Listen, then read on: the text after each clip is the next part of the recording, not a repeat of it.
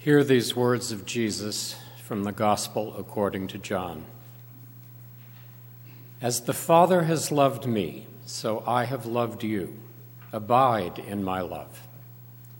If you keep my commandments, you will abide in my love, just as I have kept my Father's commandments and abide in his love. I have said these things to you so that my joy may be in you and that your joy may be complete. This is my commandment that you love one another as I have loved you. No one has greater love than this to lay down one's life for one's friends. You are my friends if you do what I command you. I do not call you servants any longer, because the servant does not know what the master is doing. But I have called you friends because I have made, made known to you everything that I have heard from my Father. You did not choose me, but I chose you, and I appointed you to go and bear fruit, fruit that will last, so that the Father will give you whatever you ask him in my name. I am giving you these commands so that you may love one another. The word of the Lord. Last week at my church, we had a chili cook off. I was not a judge, but I ate a lot of chili, so I feel very qualified. Although I do say that um, since I don't know any of you, I think one of the best ways to get to know you is for you to bribe me, and that way you can just come and introduce yourself. Um, all money will go to Global Missions Offering. I'm just kidding. I am looking forward to this afternoon with you. I bring greetings from Suzii Paynter, who is the executive coordinator of the Cooperative Baptist Fellowship, and she will actually be with you in a few weeks, and you will just delight in getting to know her.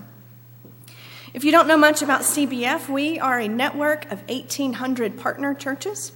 We partner together to renew God's world. We do that through field personnel, also known as missionaries, who are around the world and in the United States showing Christ's love to everyone that they meet every chance they get. We also work really hard in our local churches to resource ministers and lay leaders and church members to do the same thing in their own communities. We love what we do, and it is with great pleasure that I get to come and join you today. Let us pray.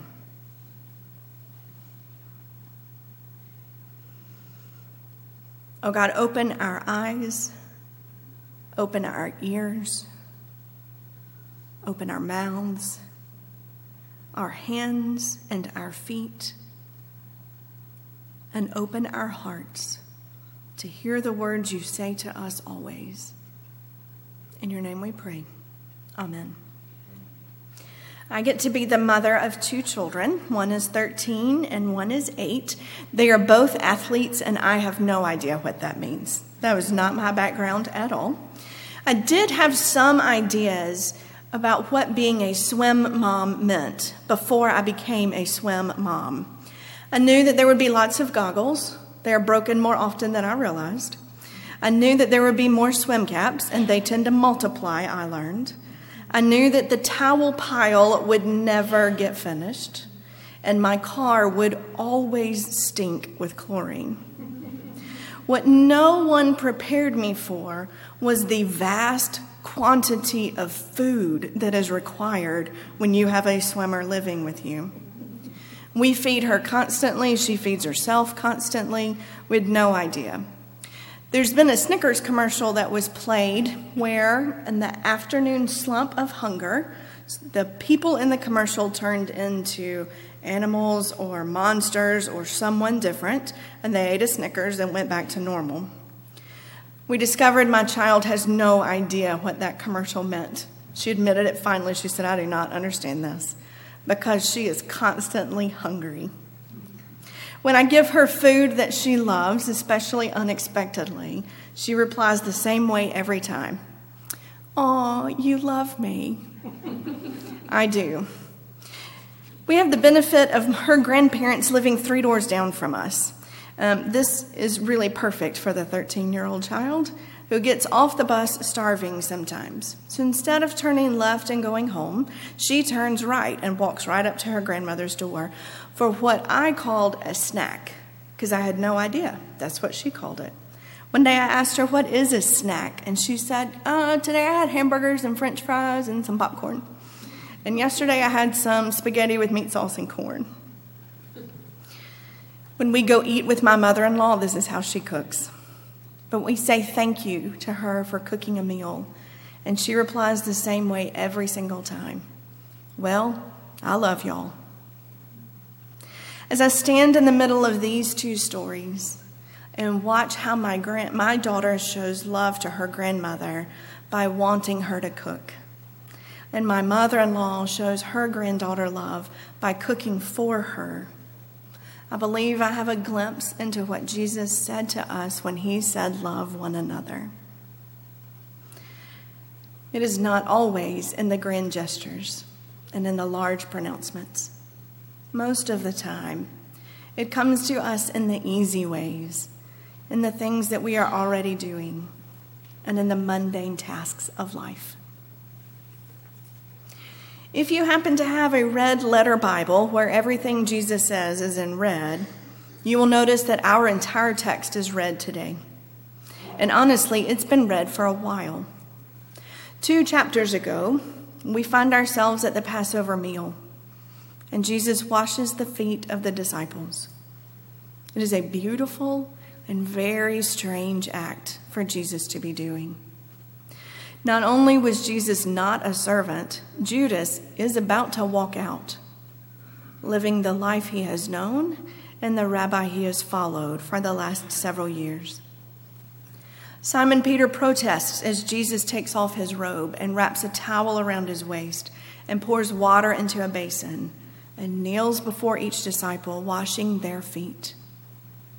And Jesus responds, Unless I wash you, you won't belong to me. What follows is a chapter and a half of a few questions, but mostly Jesus speaking, saying everything that needs to be said before crossing the Kidron Valley with his disciples and entering a grove of olive trees where he meets Judas and a contingent of Roman soldiers and temple guards who will take him to the high priest and his trial before Pilate and his sentencing to death and his ultimate crucifixion. In the middle of this longer story, we find our text for today. One commentator said about this text at the very time when they are feeling the least secure and will abandon him, Christ grants them the dignity and responsibility of being friends, of having heard everything from him that Christ has heard from God. Beginning with his response to Peter, Jesus builds and builds, crafting words of comfort and challenge, of encouragement and instruction. Unless I wash you, you will not belong to me. When you obey my commandments, you remain in my love, just as I obey my Father's commandments and remain in his love. This is my commandment that you love one another as I have loved you. For I no longer call you slaves, but friends. Slaves or servants were required to remain with and support the master in difficult times. Friends were not. And the difficult times are coming. And Jesus commands them love one another. In addition to t- thinking through this text as it is written, there's actually a second layer of reading this text. We get to peer into the community of John when this text was actually written down about three generations into the future. It is not pie in the sky, everyone is on board with this following Christ thing.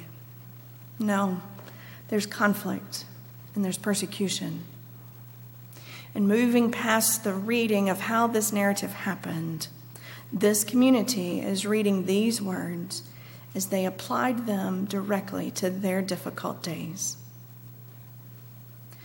And we discover that we provide a third layer of reading of this text. In 2018, reading these words as we come into our weekly worship, we come from weeks of work and school and volunteering, caring for loved ones, and doing the mundane. And in the difficult days, when it takes us by surprise, when it devastates us, when it hurts us, and we don't know what to say or do as we respond to the world. We need each other. We need each other in the laughter, and we need each other in the pain, in the joy, and in the sorrow. As Houston began to pick up the pieces following the hurricane, the children's minister sent out this prayer request Help. We need prayer. Sunday, our families will arrive. Will you pray for the children that have experienced such trauma? And the network of children's ministry ministers across Cooperative Baptist Fellowship begin to pray. In gathering with their community on that Sunday morning, this church quickly realized the most pressing need was for child care because the hurricane caused a delay in the first day of school. The church put a plan together to work immediately. Throughout the rest of Sunday and over Labor Day the very next day, they recruited people, created curriculum, planned fund activities, gathered supplies and food, and on Tuesday morning, less than 48 hours after their worship service, they welcomed children to a day camp that lasted all week long until the schools opened the next Monday. Difficult days, beloved community, in the church and in their community and in CBF. In our text today, we find the favorite Greek word of koinonia. This is the root word for our words of communion and community.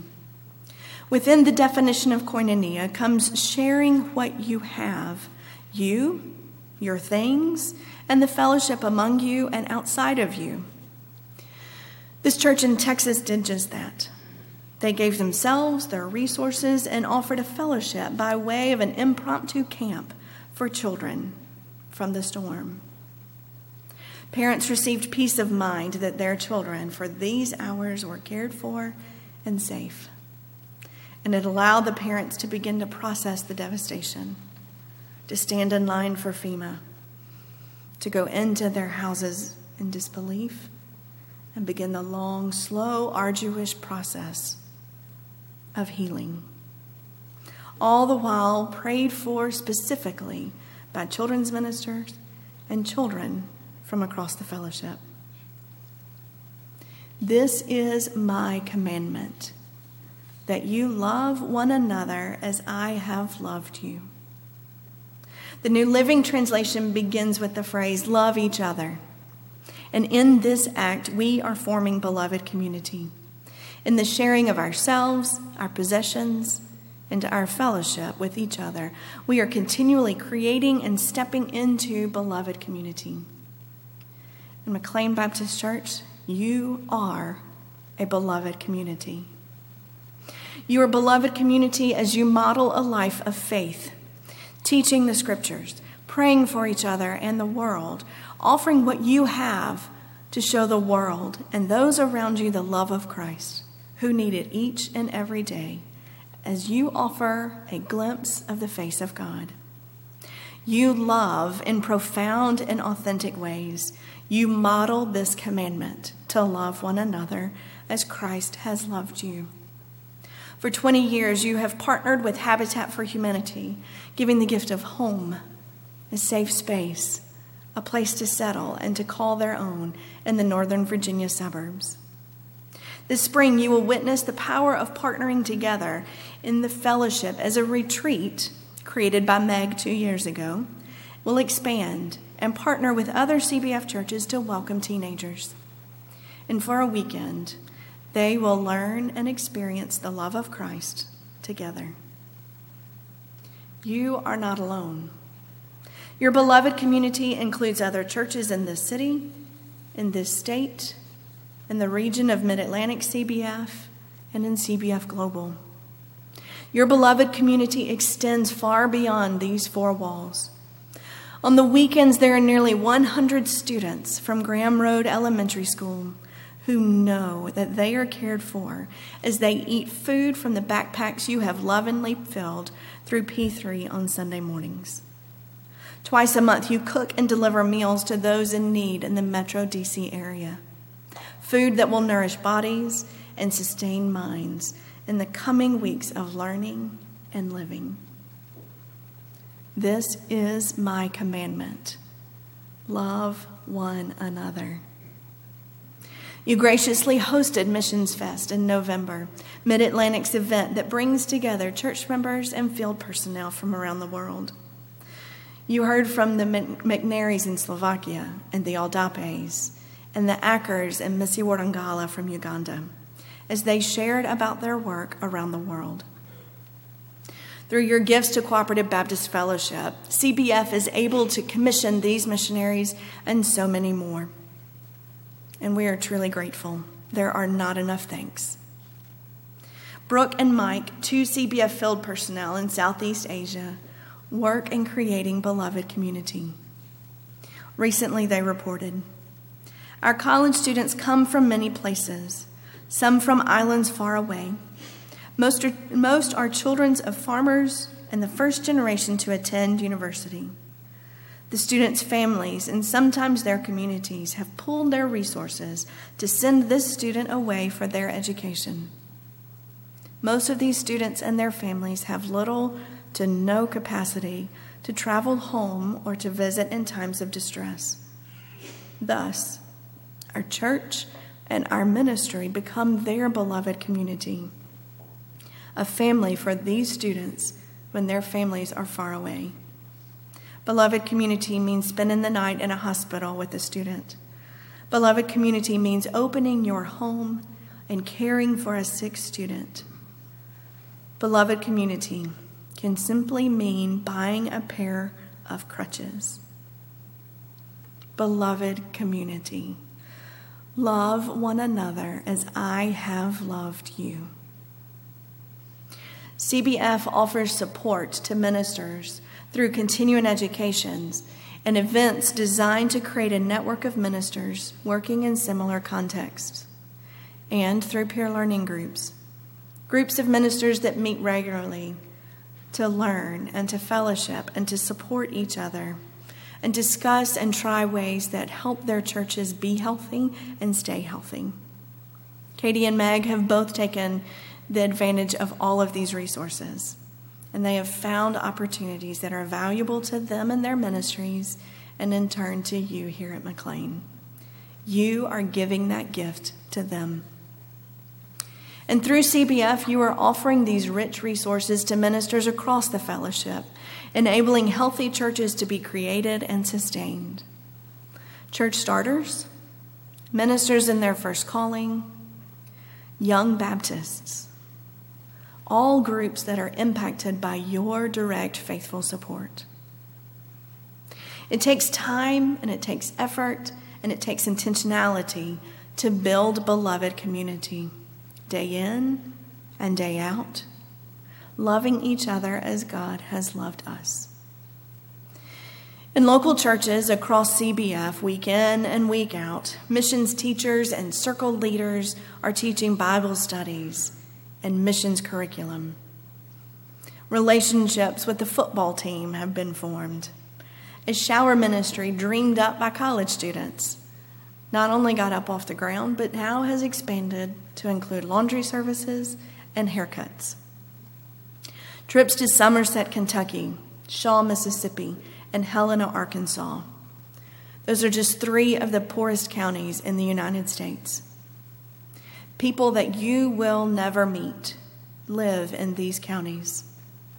And there are CBF people who work there and who travel there regularly. You have a direct impact and have changed so many lives. Your gifts are changing the world.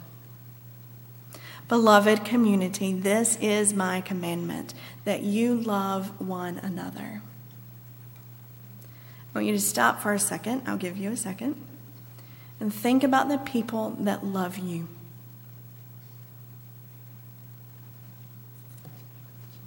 How do you know? How do you know that they love you?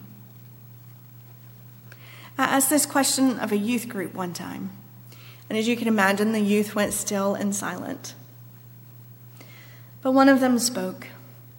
Her parents had escaped a war in another country before she was born. And when she opened her mouth, she said these words I can see it in my mother's eyes. Beloved community, it is time. It is time to build and to love and to be loved, to give who we are and what we have to fellowship together in small and tangible ways day in and day out, to repeat and live out over and over this commandment Love one another as I have loved you. Love one another as I have loved you. Love one another as I have loved you. And do it so fiercely and so deeply that they can see it in our eyes. Amen.